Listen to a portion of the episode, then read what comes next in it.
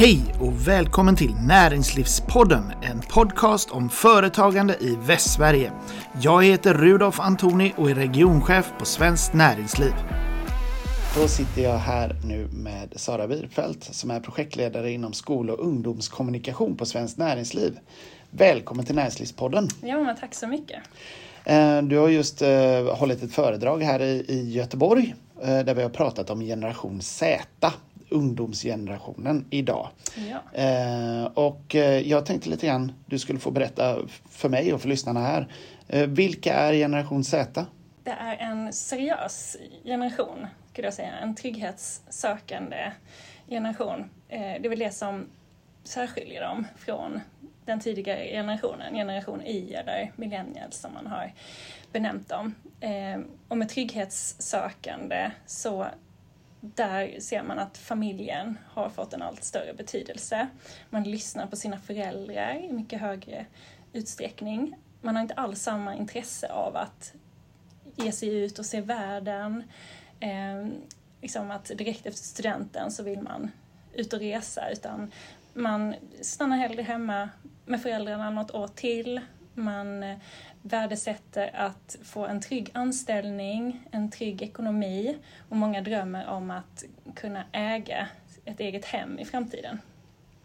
Så det är de största skillnaderna. Det är en ganska, ganska jordnära eh, generation. Ja. Eh, och ska vi vara tydliga också i generation. Var går brytpunkten så att säga? Hur, hur, gammal är man om man tillhör den här generationen? Ja, om man tillhör generation Z då är man ju mellan 15 och 24 år. Eller det är det som Ungdomsbarometern som har hjälpt oss att ta fram den rapport som jag eh, höll på, ehm, som jag gick igenom på frukostmötet här idag. Mm.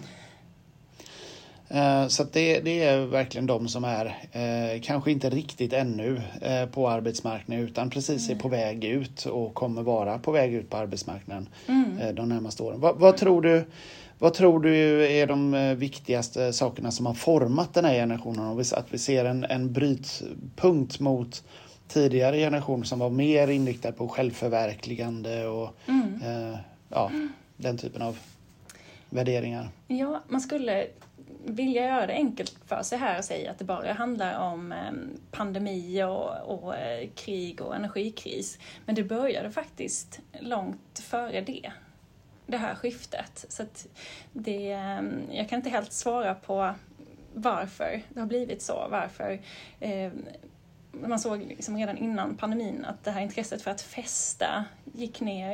Mm. Det kan man delvis förklara via sociala medier, att man inte vill göra bort sig eller bli filmad och sånt där.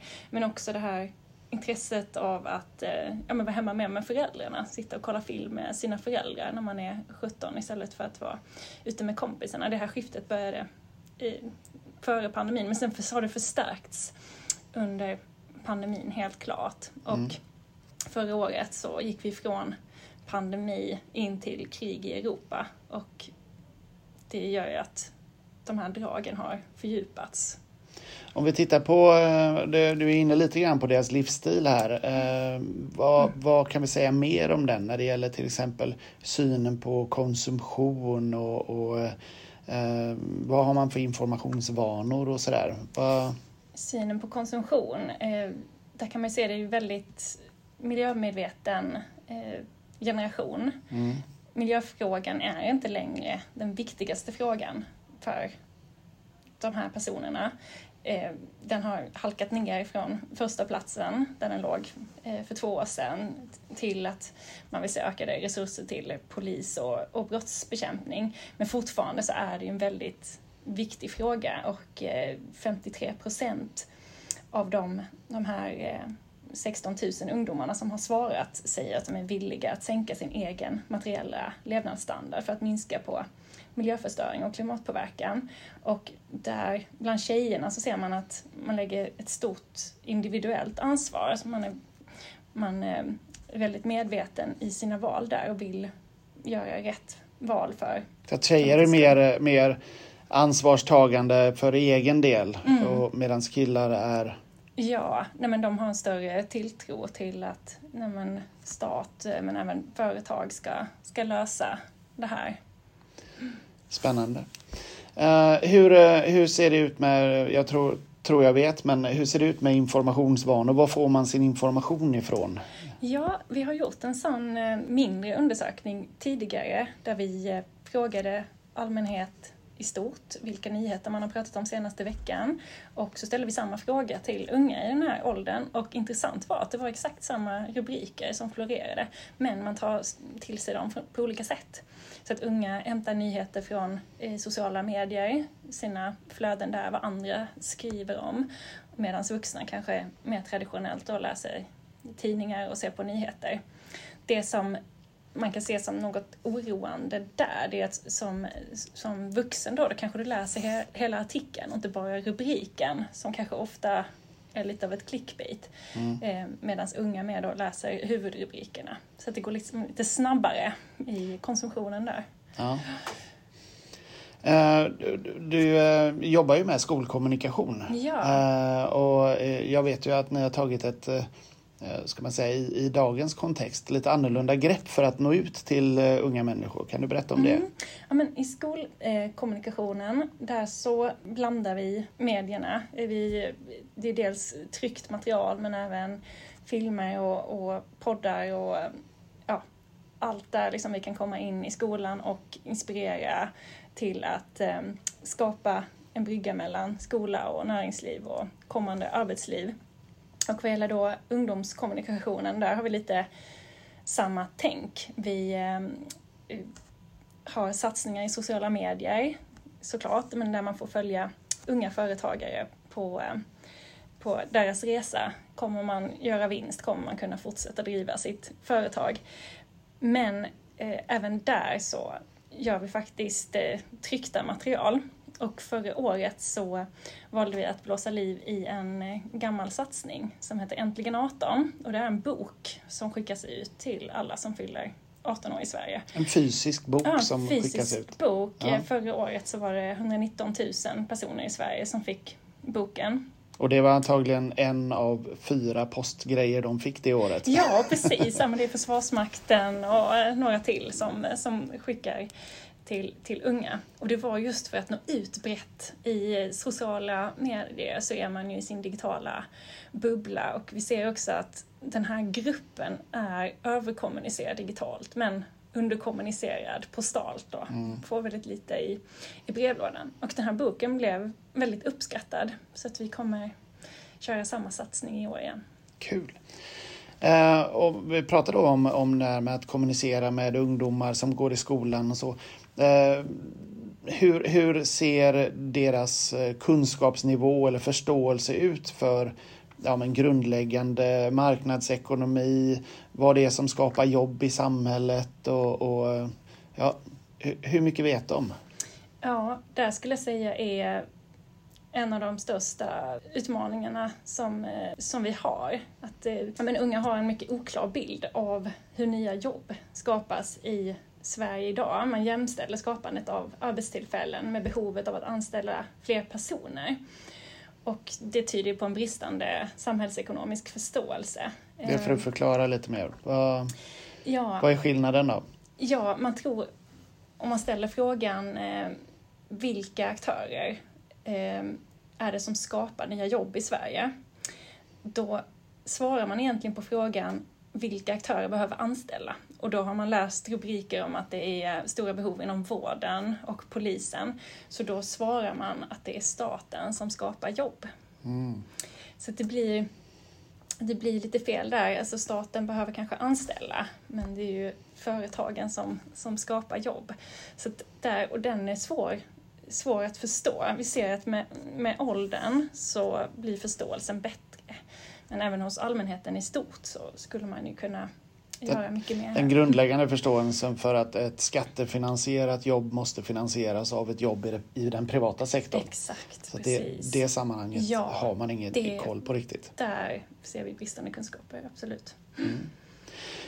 Uh, jag som är ute och pratar mycket med företag har ju haft eh, en hel del diskussioner med, eh, med företagare som tycker att ja, men de senaste åren det har varit en eh, ganska besvärligt att anställa unga människor som kommer ut på arbetsmarknaden. De kommer in och ställer väldigt höga krav. De ska ha bra lön och en snabb utveckling och gärna inflytande och en viktig position redan från, från scratch utan att ha med sig någon erfarenhet överhuvudtaget. Lite, lite alltså, jag raljerar väl lite här, men, men eh, inte så ödmjukt. Eh, är, är det den här generationen vi pratar om då? Jag, jag tycker nog i den här rapporten att vi ser ett, ett skifte. Att man har eh, trygghetssökande preferenser även i, i det, den delen av livet, alltså att få ett jobb. Man vill inte längre tjäna mycket pengar bara för, den, för sakens skull, utan man vill ha, liksom ha en trygghet. Man eh, drömmer om det, att ha en fast anställning och en stabil inkomst. Så att jag tror ju nog då att man, det handlar inte om att man då snabbt vill tjäna mycket pengar och bli chef, utan det här med långsiktigheten.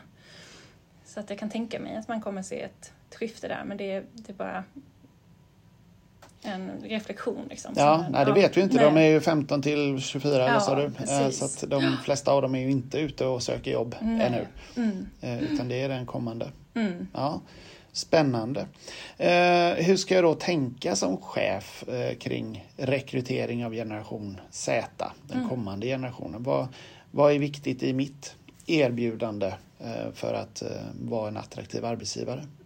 Jag tror att eh, jag tänker att det här men är en ny grupp. Man pratade för några år sedan om att ja, men, unga lockades av den här gig-ekonomin. Att liksom, vara lite här och lite där och vara sin Frihet. egen chef. Jag har den här friheten att eh, jobba är någonting som man bara gör lite på sidan av för att kunna finansiera sina andra intressen. Och det skulle jag säga att den bilden stämmer inte längre utan det man söker är den här eh, tryggheten. Sen kan ju det förändras, alltså den här opinionen kan svänga ganska snabbt om, vi, om eh, kriget mm, mellan eh, Ryssland och Ukraina tar slut och energikrisen blåser över. Då kanske vi har ett, ett skifte igen. Men som det ser ut just nu så skulle jag ja, men, eh, tänk, tänka på det att jag kan erbjuda en trygghet här, både ekonomiskt men också genom en fot in på arbetsmarknaden och början på, på någonting mer. Sen eh, också det här som eh, Sofia från UF pratade om nu på,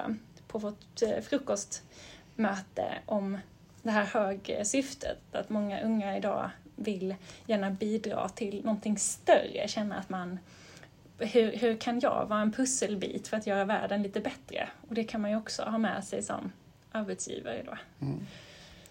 Du nämnde här UF, uh, Ung Företagsamhet, mm. uh, som vi har haft med i, i diskussionen här uh, på frukostmötet precis. och vad, vad, ser man för effekter av olika typer av kontakt med med företagande på attityderna till företagande. Man har, um, mm. Jag tänker saker som prao och praktik och, och, och uh, företagsbesök och även uh, om man har själv har provat på att driva ett UF-företag. Finns det någon, någon effekt av det?